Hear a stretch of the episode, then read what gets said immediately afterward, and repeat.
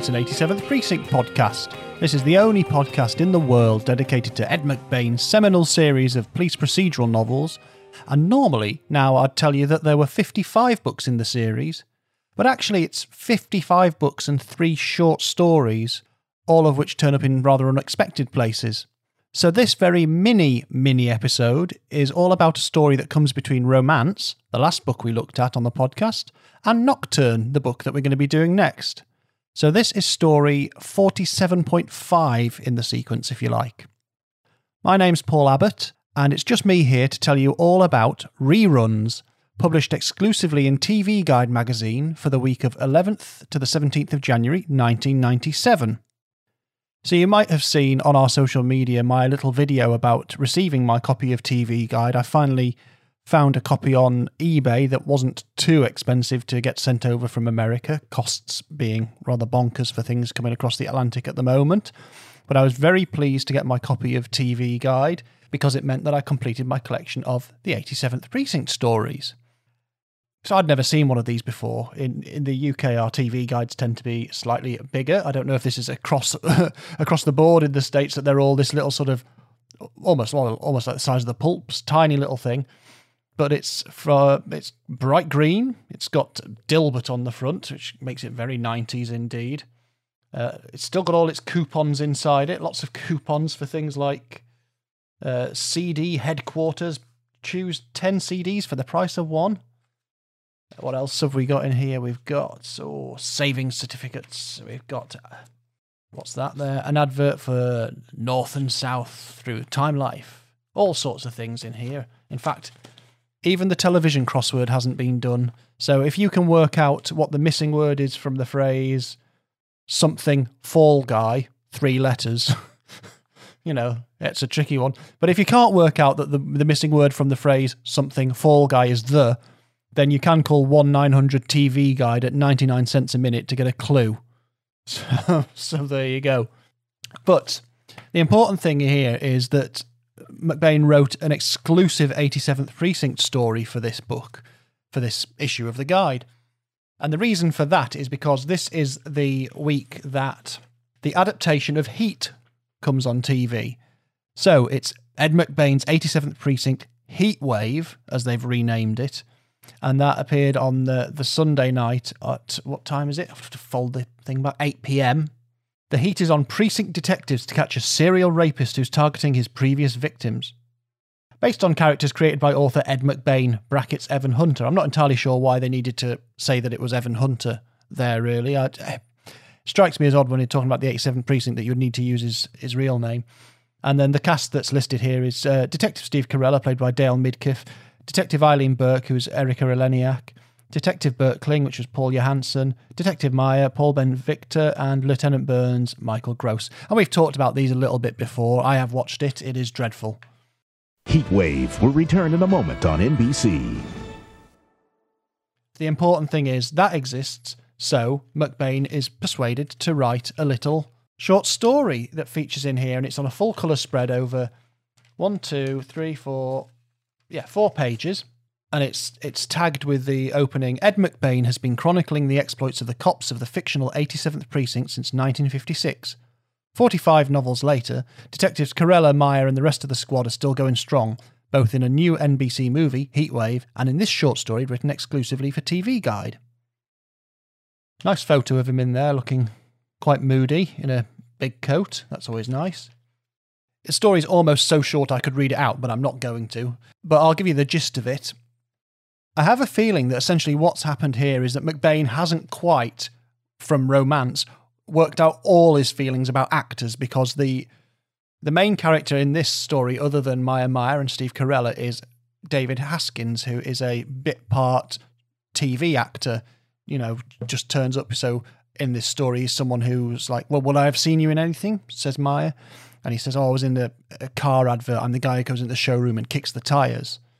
They've arrived at his his apartment because he's been burglarized, and everything has been stolen. Everything of value has been stolen except his TV, which obviously is a strange thing because that's quite a valuable item. And so this sets Meyer and Carella off on a little trail around the pawnbrokers in the local area, all of whom have started to receive things from this this burglary. So one pawnbroker is sold something by a 65 year old man who's bald and with a mustache and glasses. Another pawnbroker has been sold something by a Puerto Rican who's got a little thin black mustache with sideburns and an accent. Another pawnbroker has been sold something by a fat bearded man. And another pawnbroker has been sold something from the apartment by a woman in her mid 30s. And it's up to Meyer and Carella in their four pages they've got for this investigation to explore and work out what's happened. I mean, you you can probably almost work it out from what I've said there. I'm not going to state it obviously, but clearly uh, McBain's still got some stuff to say about actors and actors' behaviour. And yeah, I mean, if I say that the denouement happens at the uh, Actors Equity Building on the STEM, Stemler Avenue, which is the Isola equivalent of the Actors Equity Association, which is just off Times Square at the end of at Broadway yeah, he's sticking the boot in a little bit again about people working in television and acting, which is funny because, as we know, he's obsessed with trying to make screenplays work to get stuff on the stage, and he himself had done some amateur acting and in his earlier years, uh, during his first marriage and before then as well. So yeah, he's but clearly frustrated. I think the important thing to remember here, and why this is worth talking about a little bit, is, is that 1996 doesn't officially see a 87th Precinct story. Obviously, what is happening is some health issue things that come along, and I'll talk about them in the next podcast proper that we do. But he does manage to obviously get going with Nocturne, which comes out later in 97, and this, which comes out at the very start of 97. So he's not totally idle with this, and the characters haven't been. Uh, you know, put on the shelf while he's he's recovering from what's happening to him. Story takes place in the middle of January, so you could assume it's basically taking place at the time it's been released. Although, as we know, the, the dating and timing of 87th Precinct stories is difficult to work out. It doesn't really tally to exactly the year that they're released in at all, by any means. But it does fit neatly anyway between romance happening uh, two weeks before Easter then we have reruns happening the following January, and then Nocturne, which actually starts on a book date the 20th January. The book starts on, on, on that date. Obviously, more about that in the main podcast coming up soon. So, anyway, it's an absolute joy to have that little story. It's it's got a few classic McBain touches in there. It's really worthwhile hunting out if you can get it, especially if you don't have to pay to have it shipped across the Atlantic. Anyway, and yeah, no collection complete without it. It's a shame you can't actually get it in the back of a uh, you know, one of the reissues of one of the actual books. It would be a brilliant little bonus feature that they could do, but I'm sure, I don't know, Mr. TV Guide has got it sat in a vault somewhere. Who knows what the copyright is on that? Look it up anyway. So, before I finish, I did actually want to take this time to answer a question that's been sent in from a listener. One of our listeners, Chris Stewart, hi Chris, has uh, been in touch with me through the email, hark87podcast at gmail.com, and it's always nice to hear from listeners. And you can, if you don't want to talk to us on Twitter or Facebook, if you're not into any of those things, then you can find us at hark87podcast at gmail.com. So do drop us a line. So it's nice to hear from Chris. But he did ask a question. I think we've touched on only in a, a, tiny way here and there, really.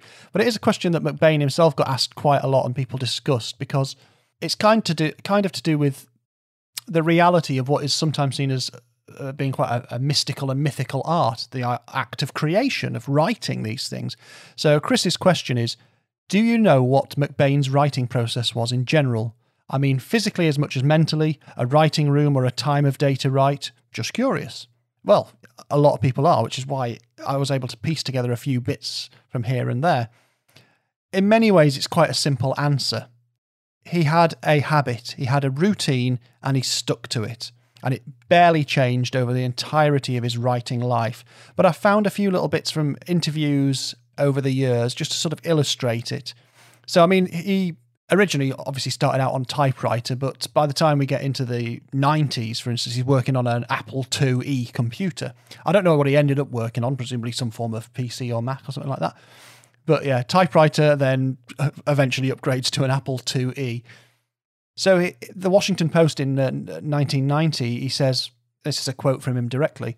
I word juggle from 8:30 or 9:30 until I stop for a half hour to eat my apple with Mary Vann, his then wife, and then I'm back at work until 4:30 to 6:30. I try to do about 10 pages a day. And that's essentially the pattern. And he's also he's doing this nine to five, more or less, and he's doing it five days a week. So he's turned it into a job, and that was his way of of, of doing this stuff. So in the Hartford Courant from the 17th of February 1992, probably Hartford Current, probably to pronounce it correctly, making me sound too posh. He does say five days a week, Hunter, quote, goes to work from about 10 a.m. until 5 or 6 p.m. at the computer in his office, which is an architecturally intriguing studio just a few dozen feet from his house. Well, that's something there about this the physicality of this. He did always have somewhere he'd go to to work. So he didn't basically get up and go and sit at a desk in his bedroom or his lounge or anything like that. Even if it was just a separation of a few feet down the garden, he'd always have somewhere to go to do his writing. So he made it into a habit. He made it into like going to work. And he had his office, which, from the few pictures I've seen of it, it's got uh, replicas of book covers on the walls and things like that but he did use the walls to keep track of things. He'd tack stuff up on the walls to help him work out his plan for things and remind him about stuff. Again, another interview from 1995. This is with our friend Bill Slocum. He was telling him, I get up at seven, I exercise, breakfast, shower and shave, and then I get to work about 9.30, I guess. Then I work until about 5.30, 6 o'clock.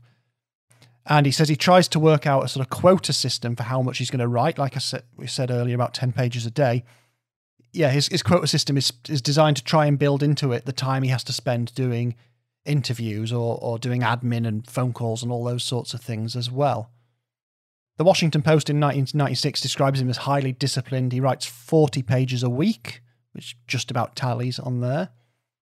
And then, as we know, the 90s sees him ill quite a lot of the time, and he's undergoing a lot of medical treatment. And I suspect if he'd have had any job other than being a writer, he might not have been able to sort of maintain this pattern, but he more or less does maintain this pattern because he's asked on an Illinois NPR radio show in 2001 what his working pattern is. And he says, Well, I start working between 9 and 10 until 6 or 7 at night with a lunch break.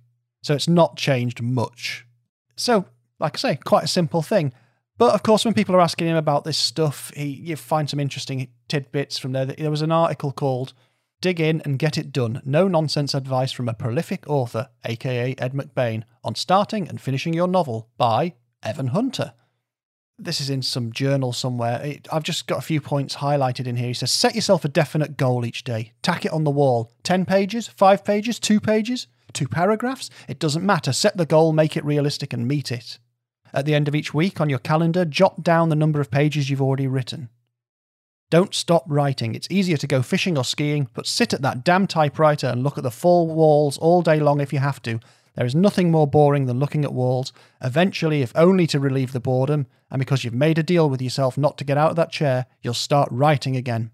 At the end of the day, read over what you've written. If you think it's lousy, don't throw it away. Read it again in the morning. If it still looks lousy, do it over again. So I assume this is all drawn entirely from his own experience because then again, he gives an interview in. Oh, that was from 2005, by the way. So this is not long before he, uh, he passes away. But in 2002, he gave an interview to a college paper, the Felix Imperial College paper. He did tons of promotional work for Money, Money, Money, which is what I assume this is from. But they ask him, Are you still as enthusiastic about writing today as you were when you started 50 years ago? And he says, Oh, I love it. I'm trying to think why I feel so good in the morning when I'm starting work. For me, there's a problem to solve every morning and also a challenge for the day ahead. Each morning, I reread what I did the night before and I make a hard copy before I put the computer to sleep at night. It's always invigorating when you sit down at the computer and finish a scene or you stumble on something that triggers an idea for the next chapter. It is really very exciting work. Yeah, there's there's more articles which cover much the same ground. So but there you basically have the writing habits of McBain. Five days a week, essentially nine to five, with a little break in the middle to have his have his sandwich or his apple, whatever it is he had, and uh, yeah, lots of planning, lots of agreements with himself about how he was going to get stuff done. He was, you know, this is a guy who was very disciplined, and remember, he was getting paid a half cent on the word originally, and so he had to set himself targets. I'm going to get this much stuff written. If I write this much, I will earn that much. And his sort of set the basis for his working pattern over the years to come there in, in that sort of idea. The idea that if he didn't write something, he wasn't going to get paid. And this carries through to even when he's always going to get paid, essentially. He's made his money. So I hope that helps, Chris, and is some way towards answering your question. It is interesting because we do think of it as, as being a bit magical and mystical, and I'm sure for some people they write nothing for days and then spend a whole day writing into the the wee wee hours of the morning, the empty hours of the morning. In fact, for McBain, he did it as a job and he loved it, and we love the results of it, which is why we're here talking about it now. So that's all for me for this little mini episode. It won't be very long before we get on to Nocturne. I just wanted to put this out there so Reruns got its own special little place in the listing of the podcast. And if you have got any questions, you know where you can find us. You can find us at Hark87 Podcast everywhere and at gmail.com as well. So until uh, we all talk to you again soon, fare thee well.